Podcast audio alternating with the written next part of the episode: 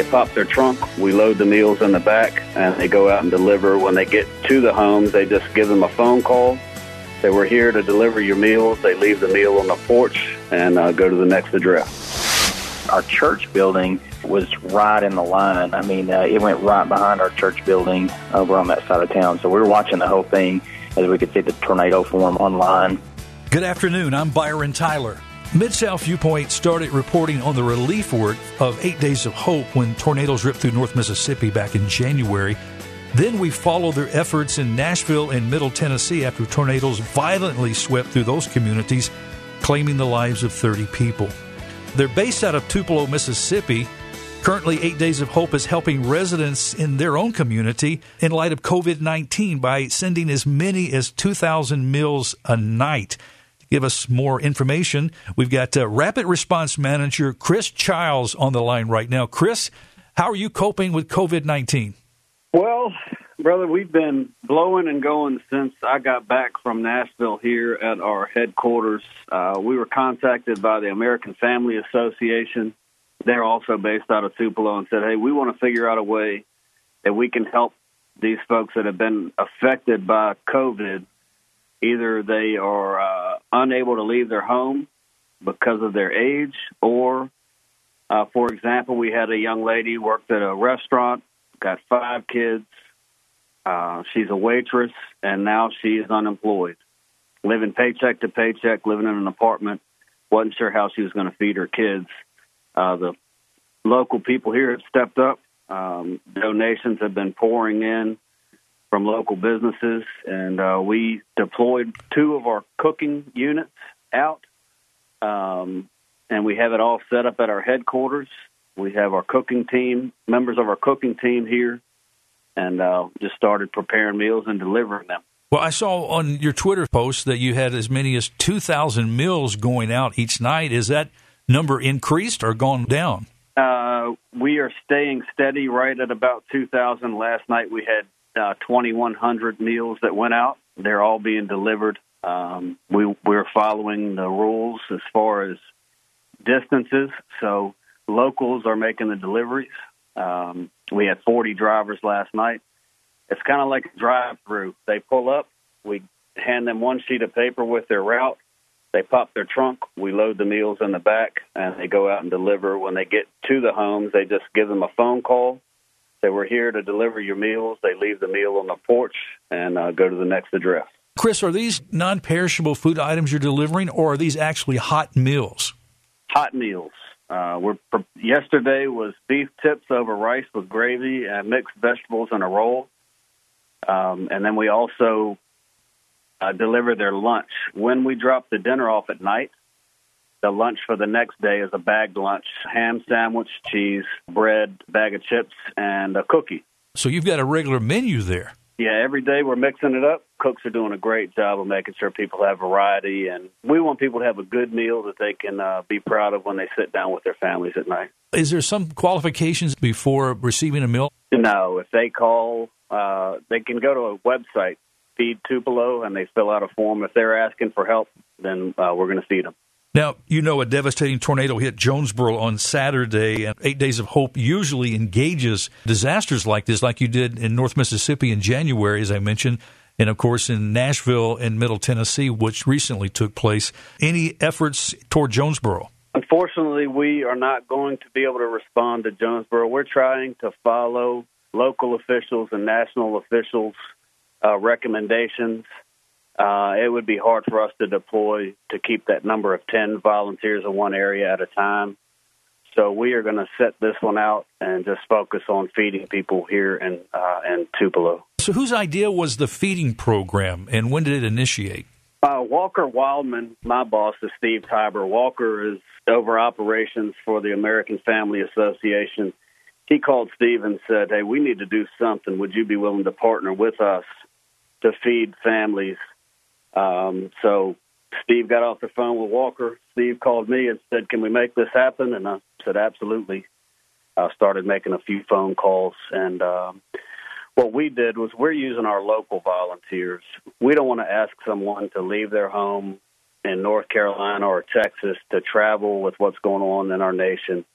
So we're using our local folks live here in North Mississippi to help their friends and families right here. Yeah. No one has traveled in from all over the country to do what we're doing. What a great effort. And we also here at Bott Radio, of course, we're friends with American Family Radio too, the Wildmon family, longtime friends with the Bott family, broadcasting God's Word. But as you mentioned, volunteers, we've got listeners to Bott Radio in parts of Tupelo area and those communities. And so if you're listening right now and you would like to be a volunteer and help out in these efforts, what should they do, Chris? Uh, they can contact us through our website. They go to 8daysofhope.com. There's all kinds of ways that they can contact us. They can call us. They can email us. Um, but we can definitely use help. We've got uh, we're making 2,000 sandwiches today. Tonight we'll be making roughly a thousand uh, dinners. Uh, our building has been sanitized over and over and over. I have a team. That's all they're doing when you come onto our property before you can enter the gate, your temperature is checked. Uh, so we're taking every step that we can to keep people safe. So if you feel led and you want to help, trust me, we're doing everything we can to keep you safe when you come here to help. The big question is are you able to find enough food to sustain this program? You know, people are having difficulty going to Kroger and the local shopping markets finding food items for their families. How are you able to find so much food and how are you able to sustain this? Well, we have great partners with distribution centers that we use throughout the year with rebuild trips and rapid response trips into areas where we buy in bulk. So we have a semi trailer out in our parking lot now that is a refrigerated unit and it is being stocked every other day. So we have everything we need. The Lord has provided. And how long, Chris, do you plan to provide these meals? Through the 7th.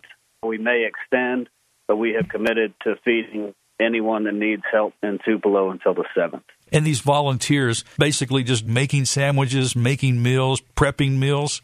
Yeah, and we have the professionals here coordinating all that. Richard Allred is our head cook, doing a top notch job. We've got a lady named Robin who's overseeing the lunches. It's a production line. Everybody just gets in line and they have their task, and uh, we knock it out quick. Chris, you're always available to respond to whatever disaster and need takes place all over the country. You guys at Eight Days of Hope have proven that through relief efforts in so many ways. Of course, we've never seen anything like COVID 19 and the way it's impacting not only us, of course, here in America, but around the world. These are some trying times, but thankfully we have God who does care. I guess He's really your main motivation behind doing what you do. Absolutely. So every plate, every clamshell that goes out has a scripture verse on it. When the delivery drivers call the family to let them know that the meal is going to be uh, dropped on their front porch, they pray with them, find out if they have any prayer needs. We are circling up and praying every day here constantly. I told the team yesterday, oftentimes we have to go to the disasters, but the disaster came to us this time. This is the prime time for the church to be the church we can't go to our buildings, but the buildings aren't the church. We are the church, and it's time for us to step up. You know, those storms that made their way through Jonesboro on Saturday, those same storms were creating some havoc there in Mississippi, too, but just north of you. Did you guys experience any tornadoes there? Uh, we didn't experience any tornadoes here in Tupelo. Uh, it was definitely windy. The weather got rough. Our kitchen is set up outside, so we had to strap everything down and get prepared for it. But we didn't have any damage. Praise the Lord. Praise God for that. Well, Chris, if our listeners want to discover more about Eight Days of Hope, you recommend the website? Yeah, if they go to eightdaysofhope.com, you can read all about us. We started after Katrina. We've been doing this for a long time since 2005. Been to over 40 cities, counties, and towns to help after disasters. And uh, we, you know, we do unique things like this feeding. Whenever we feel the Lord calling us to help, um, we'll modify what we do to make sure we're in His will. Praise the Lord for that. Chris, thank you so much. I always enjoy having you on Mid South Viewpoint. No matter what you're doing, you're serving the Lord and helping people, and we appreciate those efforts. Again, friend, Chris Childs, the Rapid Response Manager with Eight Days of Hope based down in Tupelo, Mississippi. Right now, their concentration is on Tupelo and Lee County, Tupelo Hunger HungerCoalition.org. Again, as Chris mentioned, you can go to their website, Eight Days eightdaysofhope.org, and you can also visit Tupelo Hunger TupeloHungerCoalition.org. And if you live in the Tupelo community, we're not asking our listeners from Memphis and outlying areas to volunteer, but those in Mississippi, those close to the Tupelo community there that would like to volunteer a few hours. About how long of time does it take, Chris, to volunteer? We'll take any amount of time you can give us, but uh, we start at 9 o'clock and we have volunteers working here until about 6.30. Oh. So anytime you just pop in, uh, when you get here, Miss Chandler's going to check your temperature, and then she'll uh, ask you what, how you want to help, and give you some options, and take you back to those areas. Chris Childs, thank you so much for joining Mid South Viewpoint this afternoon. Absolutely, thank you for your time, brother.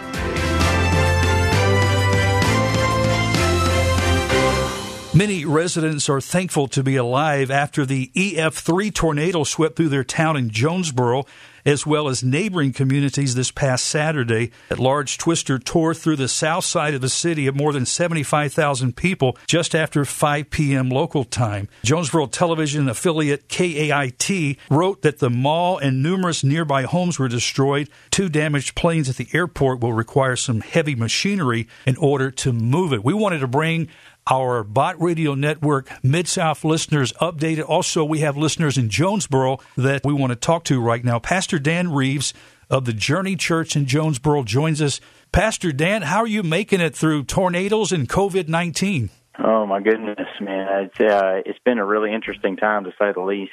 Uh, I mean, uh, you know, everyone's been hunkered down with the, the social distancing, and obviously we've pivoted a lot. Uh, just due to that. And then, you know, on Saturday with the storms rolling through, that presented a whole uh, new uh, set of circumstances for us to navigate. But you know what? The Lord's been faithful. I mean, we are just amazed by uh, as we watched the tornado come through uh, that we didn't have anyone uh, severely injured. Uh, it's amazing, really, as we were watching that. So, I mean, we're we're just trying to get our feet under us and pivot again and see how we can uh, be the body of Christ to our community. So, where were you at the time the tornado came through the area?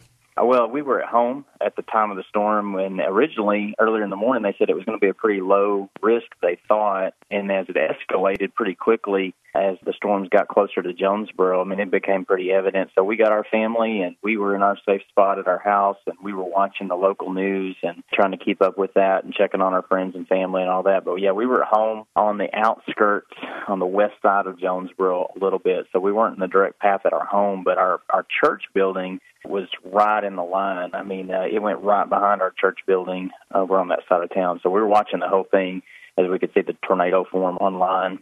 But as you look around your community over the last couple of days, can you believe just how devastating this storm hit? I mean, just how impactful it was. I tell you, the thing, you know, I mentioned this Sunday to our uh, on our online service is we're able now through technology to watch in real time this tornado form and I, I'm a lifelong resident of Jonesboro. You know, as we watched that thing, you could see it drop down and, and all we could think of was uh, we knew what businesses it was hitting. We knew the areas of town. We knew people that lived in those neighborhoods. And I mean, it was just really, uh, my wife said it best. She said, You don't realize how much you love a city until you see it under siege uh, like that. And it was just uh, an unbelievable thing. And it, it was such a massive tornado in size. Oh my gosh, it was just mind boggling to watch it happen in real time. There has been history of some pretty devastating storms and tornado damage that has hit that area in the years past. I remember growing up. I'm from the area. You know, I remember growing up years ago as a child hearing reports of some really devastating tornadoes that made its path through your area. Yeah, I think there was a 68, uh, one in, in 1973. Both of them right through the heart of the city. I think the 68 was the one I was, shows you how old I am there, Dan. 68 was the one I was thinking about. yeah, yeah. Yeah, I think it's the one that took out uh, uh, the old Jonesboro High School. That's exactly right. Well, Pastor, what do you do in times like this? Well, you know, first of all, I mean, a national disaster presents its own set of circumstances, but I think for us, I mean, we were already in the middle, like everyone else in the world, of trying to figure out how to how to do ministry and how to serve our community and love our neighbors during a time with the with the COVID nineteen scenario. You know, our people are already trying to kind of reeling from that and the financial stuff, and then to see this thing drop down and then try to figure out how do we now meet needs? I mean, to be perfectly honest, I mean, I don't know that anybody's been through this before, uh, and so I feel like we're just really looking to the Lord and and trying to, to keep things as simple, which I think is the biggest benefit of this. If there is a silver lining, if you would say, we just really feel convinced that the Lord is stripping away so many things that don't matter, and we've been focusing on what remains is what matters. And and so as a church, we've been really leaning into Paul's phrase in Galatians chapter 5, where he says that the only thing that counts is faith expressing itself through love.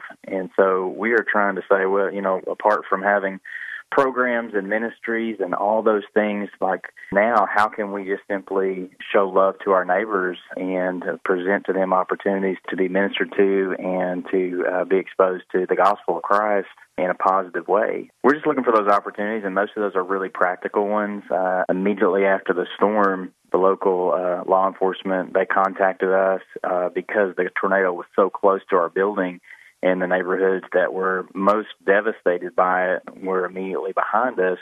They asked us to open up our building for a shelter, and so we kind of made haste and got everybody together and and ran over there and worked with the medical and police officials. And you know, as they were doing the search and rescue, man, we were so fortunate and blessed that uh, again, no fatalities or anything like that. And so, I mean, it started there, and now we're uh, you know, we've been able to feed people. We're we're working on some with some construction crews and disaster relief and other local nonprofits, the Red Cross, all those uh, all those folks. I understand that Samaritan's Purse has also made its way to your community. They are. I think they arrived yesterday. They're actually set up at, at another sister church in in, in town, uh, the Rock Church, right there on the main uh, highway going through town. And so, yeah, they they've made it here.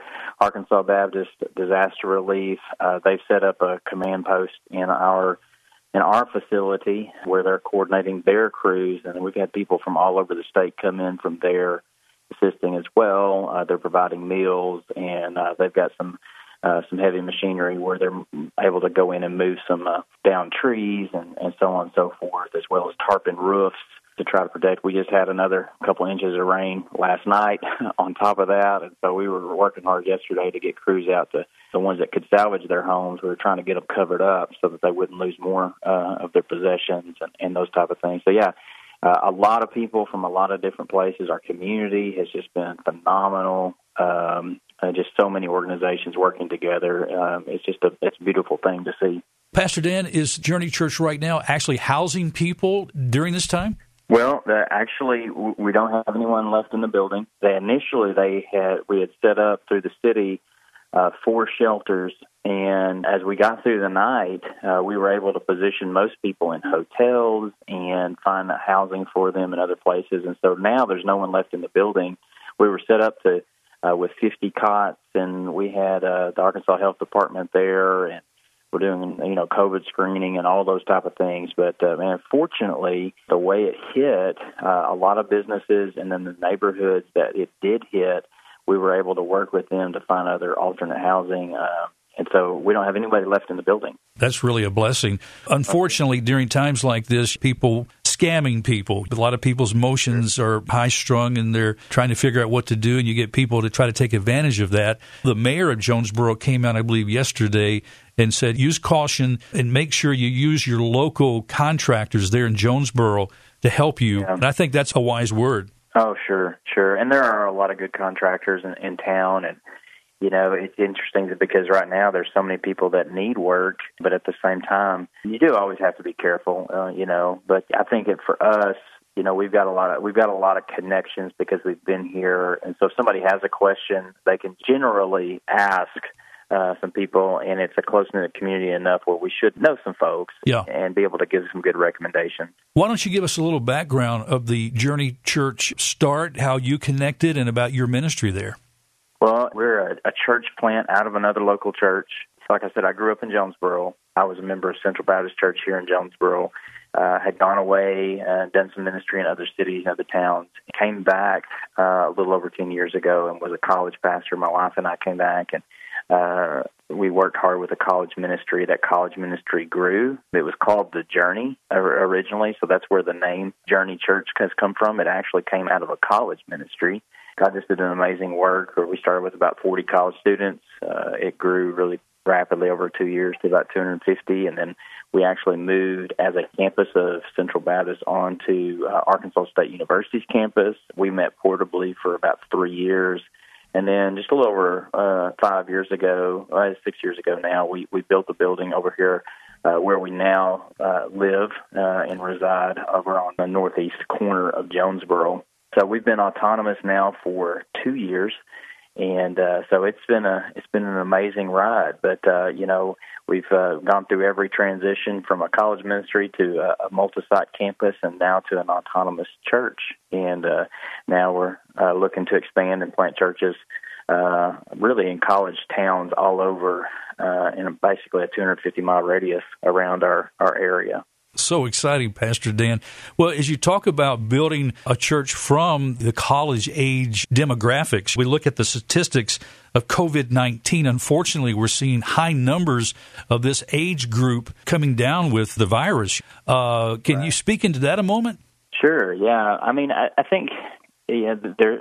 I think with college students, I mean, my understanding. I obviously no expert. I mean, I, I know college students. I'm, I'm not a medical expert, but uh, I think uh, the college students are, are pretty mobile. Uh, for one, I think that uh, they generally maybe don't have the same sense of you know like hey, how they can how impactful they are. I mean, one of the things that makes college students so great is they are so mobile and they are uh, connected. And I think you know with with the virus, perhaps that might uh, be something that uh, is actually kind of a detriment in some ways with that. Uh, it's the same thing we lean into from a spiritual side and a positive side. I think, you know, sometimes they're able to get out and get connected and maybe don't have the same, uh, I don't know if the word soberness or, or something like that. I mean, our students are, have been unbelievable in the way that they served and in those things. But I think as a general rule, you know, there's a little bit more of a, uh, uh, you know, uh, looseness to being able to right. get out and stay connected and, and those type of things. But you know, we also see them being a positive force. I mean, we have had so many of them serve, and uh, man, they, they're trying to make a huge impact. And, and we've just seen college students, by and large, over the last ten to twelve years, be the heartbeat of what we do. And, and I think they provide us such a great asset to our community and, and our nation, our world. That's a good word there, Pastor Dan.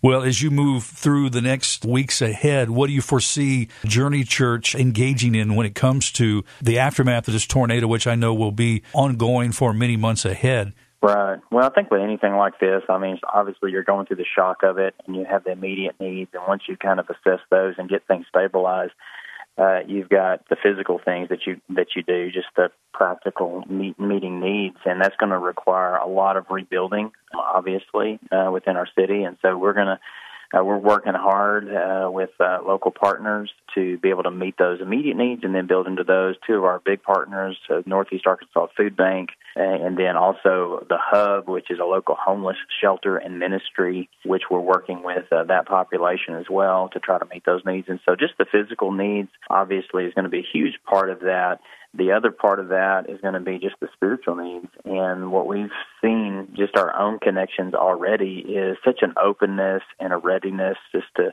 uh, to have conversations. People are right now, interestingly, with the with the COVID nineteen, a lot of the obstacles we we would typically have in ministry have been removed. Uh, we have some new ones, but you know the time and basically all the extracurricular activities and all those type of things that people normally have now we have a lot of time and open opportunities and so we're just trying to relearn how to how to do ministry in this age.